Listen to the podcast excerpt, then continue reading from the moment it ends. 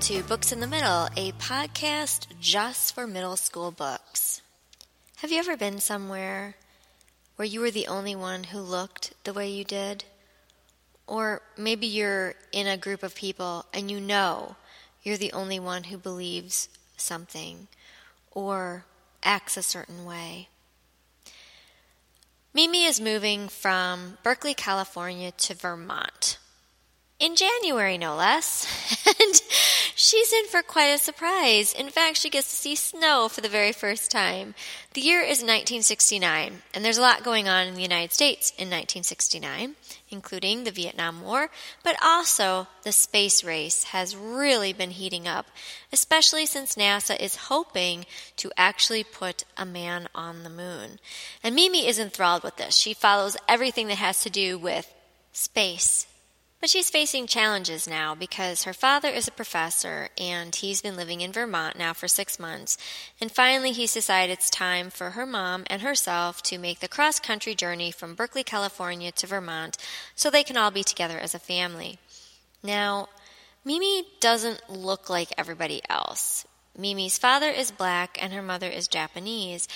And when she starts her first date in Vermont, all she wants to do is find someone that looks like she does, like her cousins that she left behind in Berkeley, and some old friends that she had there as well. Getting to know you.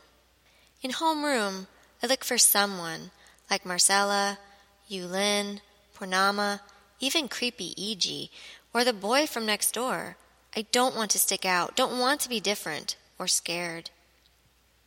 Mr. P shows me an empty seat in the front row. My name is written on the chalkboard and underlined. Mr. P smiles, and I like him. Stand up, Mimi, he says.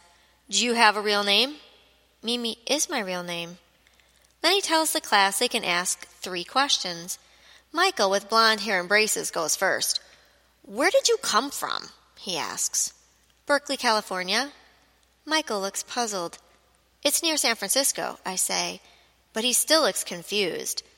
I look at Mr. Peace, who nods to a girl with glasses and a brunette flip.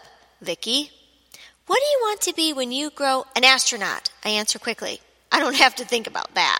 I look around expecting nods or smiles, but everyone laughs, even Mr. Peace. Maybe you should be a comedian, he says. And right away, I don't like him as much. Last question. Carl, he says to a boy reaching his hand so high he could pull the tiles out of the ceiling. What nationality are you?